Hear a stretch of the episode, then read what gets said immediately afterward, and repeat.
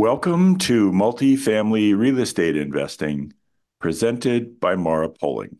My name is Pat Poling. I'm the founder and CEO of Mara Poling, and I'm happy to be with you this week as we take a break from our series on taxes, and we will be coming back next week to our next session on that subject.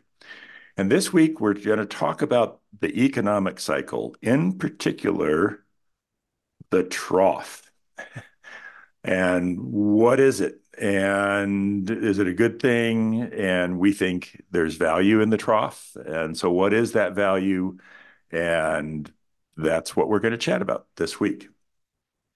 If you have any questions, please don't hesitate to shoot me an email, pat@marapoling.com, M-A-R-A-P-O-L-I-N-G.com. If you have emailed in the past, in particular, if you've used the Contact Us form on our website, last week we found a batch of emails that got stuck apparently in our spam filter from last year. And so uh, we're attempting to reach out to all of those nice folks. If that has happened to you, give us another shot. Shoot me an email, pat@marapoling.com. I think we have rectified that issue, and we'll um, we'll do our best to um, to respond to you in a timely manner. Okay, so let's get into the trough. Well, what do we mean by the trough? If you're familiar with the economic cycle, it looks like a sine wave, right? It goes up, there's a peak, it turns downward, there's a trough, a low point, and then it turns upward again and repeats. And this happens over and over and over again. A typical cycle might take four or five years to run the full course. Uh, sometimes it's been longer, some have been shorter. What does that mean? That means that, let's just say it's five years. That means that every five years we experience a period of economic growth. That every five years we experience a period of economic maturity. And every five years we experience a period of economic decline, heading towards recession. And we experience this thing called the trough, right? The bottoming out of the economy in preparation and anticipation of the next growth cycle. So when we say the trough, that's what we're talking about. Well, that doesn't sound like a very good thing, does it? That sounds like recession. That sounds like it's bad for the economy and would be bad for investing. Well, there's pros and cons to the trough. Certainly, you can't argue that a period of economic contraction doesn't have some negative impacts on the investment world. It certainly does. There'll be tenants, for example, that'll lose their jobs or have their hours cut when you get to this phase of the economic cycle. There'll be a tightening of a number of items in terms of operational efficiencies. And it's a challenge to move through. We're going to talk about that in a minute. It's actually one of the values of investing in multifamily real estate. But there's also a lot of benefits to the trough. And I want to talk about those today, three in particular. Now, there are many more than this, but I want to talk about three in particular. And one of the reasons for doing this is we are headed in that direction. Now, before anyone gets concerned that, oh my gosh, we think there's going to be a recession tomorrow, um, we're always headed towards a trough, right? That's the nature of the cycle. If you're a long-term investor, no matter where you are in the cycle, there's a recession in front of you. Whether it's a year away or a month away or 10 years away is a good question. There's always, though, a recession coming, just as there's always a growth period coming and a period of maturation and so on. So let's take a look at the value that we think there is in this trough, right? In this period of economic contraction and anticipation of the growth cycle. What's the trough all about? Well, the first thing that we would point out is, and this is the reason we are in the real estate space, in particular in the multifamily real estate space, is real estate, we believe, is a really wonderful full cycle investment. And what I mean by full cycle is an asset class that performs throughout the entirety of the economic cycle. Lots of investments can make money when there's growth in the economy and when there's maturity. How do you perform when the economy begins to slow? And then ultimately when it contracts? That can be a challenge for many investments and even for some real estate if it's not structured with a long term focus in mind.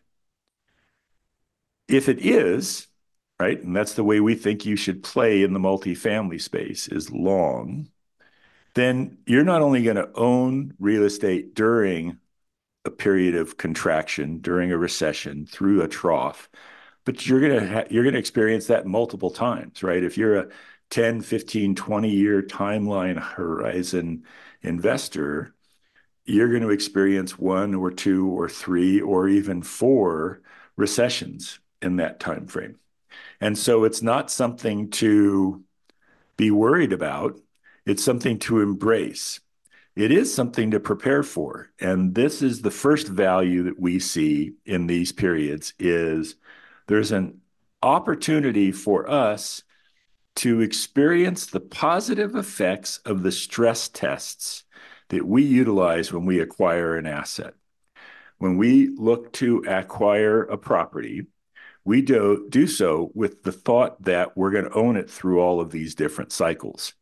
And we want to be in a position that when we experience a recession, that there's enough performance in the asset that we don't for example, trigger any loan covenant issues, that we don't trigger a cash issue in terms of the asset, and that we're able to continue to perform. We can pay all of our uh, expenses, we can operate the property well, and we can work through the short term with investors in terms of what distribution strategy might look like.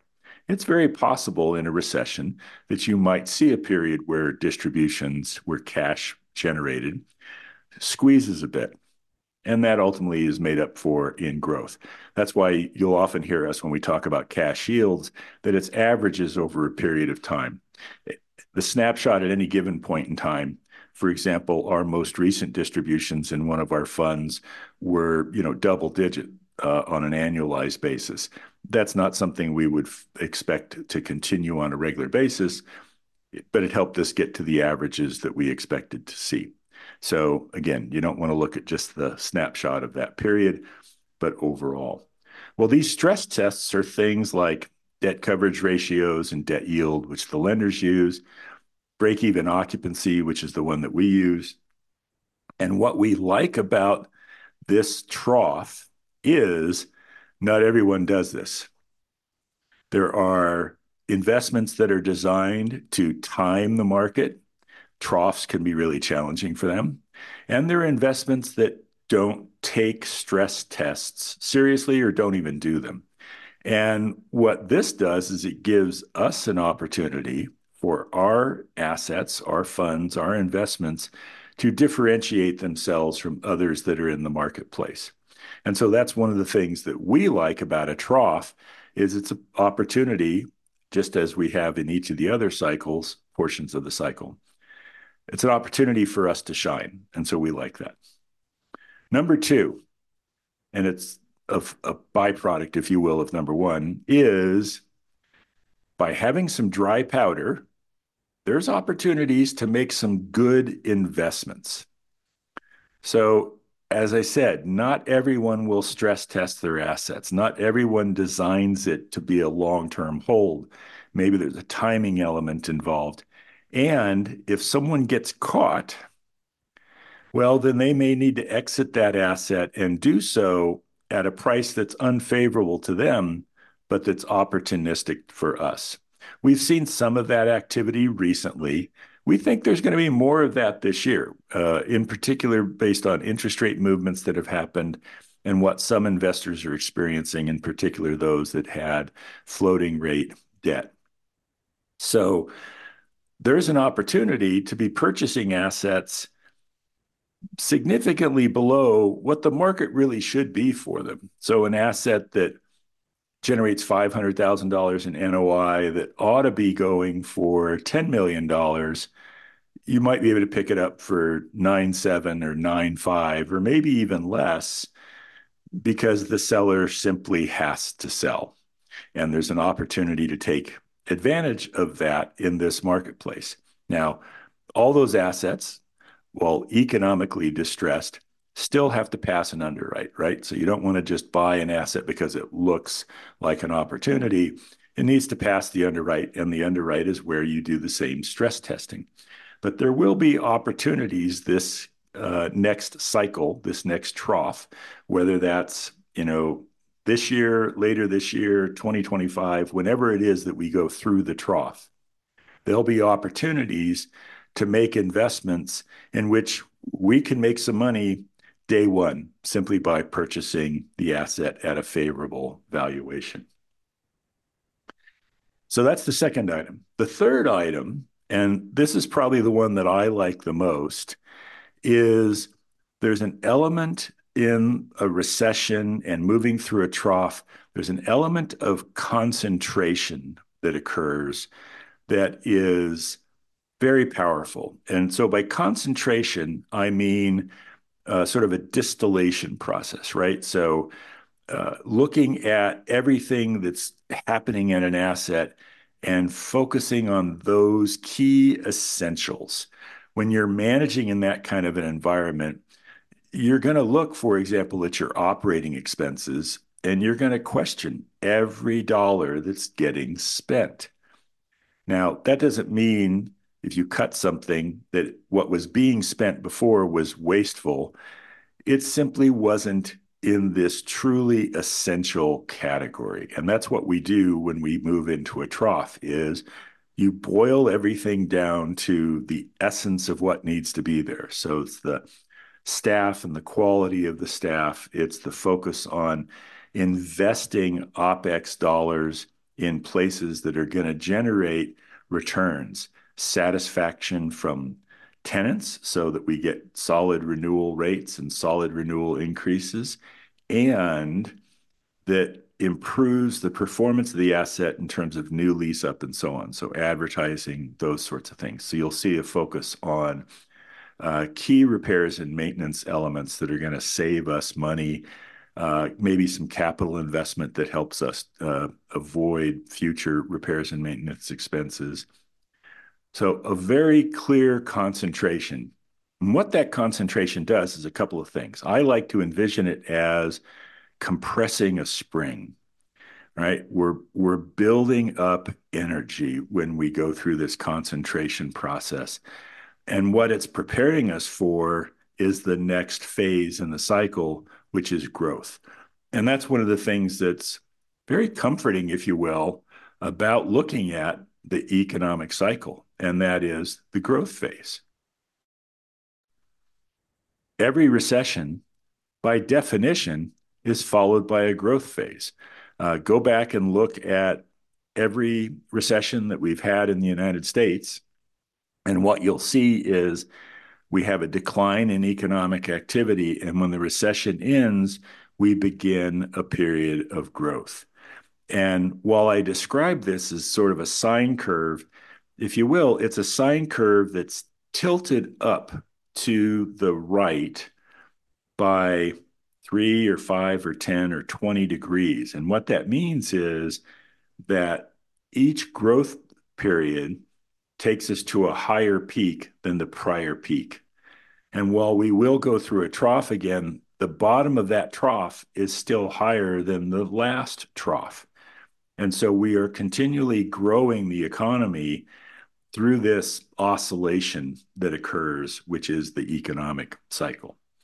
So the wonderful news is, while a trough is approaching, the growth experience is right behind it.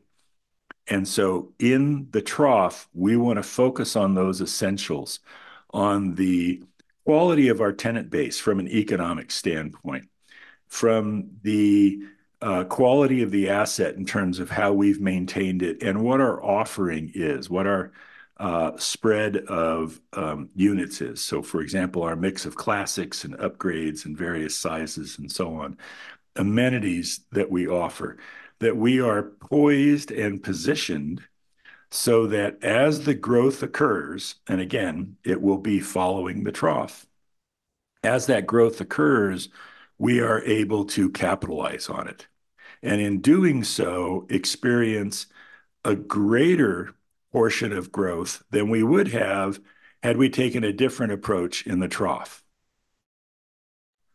And that different approach would look like, instead of concentration, it would look like cutting, grabbing your machete, your axe, your whatever unwieldy sharp tool you want to use as a metaphor here, and basically just hacking away at costs, cutting staff, cutting marketing expenses, cutting repairs and maintenance, uh, deferring maintenance, not doing the work that needs to be done to keep the property in healthy shape. If that's the approach, then what happens when you get to growth is you've got an unhappy tenant base, your renewal rates are going to be lower, you're not going to get the renewal increases that you'd like to get, you won't have the presence in the marketplace to command new tenants in the manner that you could otherwise. And the deferred maintenance, again, that key word, it's deferred, the deferred maintenance then comes home to roost. And Uh, I'm going to date myself a little here. There's an old Fram oil filter commercial where it's pay me now or pay me later. That's the mechanic that's saying that. Deferred maintenance is the same thing. If you defer it, it's not deferring $10,000 worth of work to be done later, and it's $10,000 later. It'll be $15,000 later. Because deferred maintenance items, pretty much by definition, are items that are going to cause more damage, right? So if you've got a roof that needs work and you're not doing anything on it, you're simply trying to hold it together with, you know, duct tape and baling wire, uh, it's going to cost you more down the road. So using this period of time to take advantage of all of those elements and prepare yourself for the growth puts us in a position to have a wonderful growth experience. So if you look at all three of those, the stress testing and confidence we can build in our portfolio by acquiring assets that we have confidence will perform throughout the entire economic cycle allows us to not be distracted by or worried about our current assets. That puts us in a position to be opportunistic investors in the marketplace because not every investor will have done what we did. And at each of the assets in our portfolio, we're able to focus on those key essentials and prepare ourselves for that growth phase that is absolutely inevitably going to follow the trough. The one thing we don't know, obviously, is the timing of any of this activity. And so, as I said, none of this should be taken as, "Oh my gosh, we think this is happening tomorrow." Uh, we just recently had our 2024 outlook in which we shared some data around uh, what economists think the economy looks like through 2024.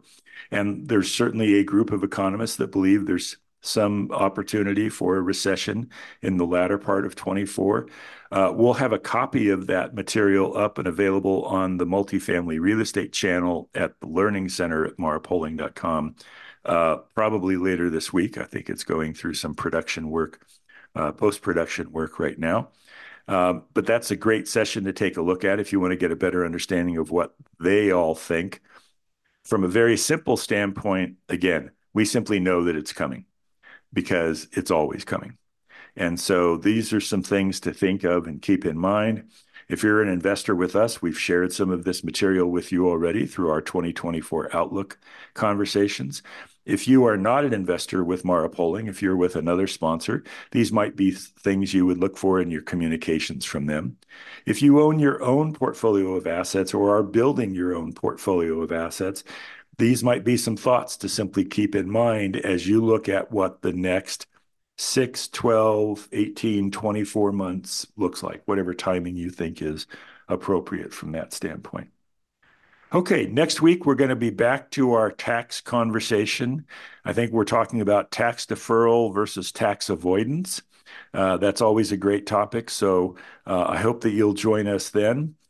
If you have any questions, as I said, shoot me an email, pat at marapoling.com, and join us next week for another episode of Multifamily Real Estate Investing presented by Mara Poling.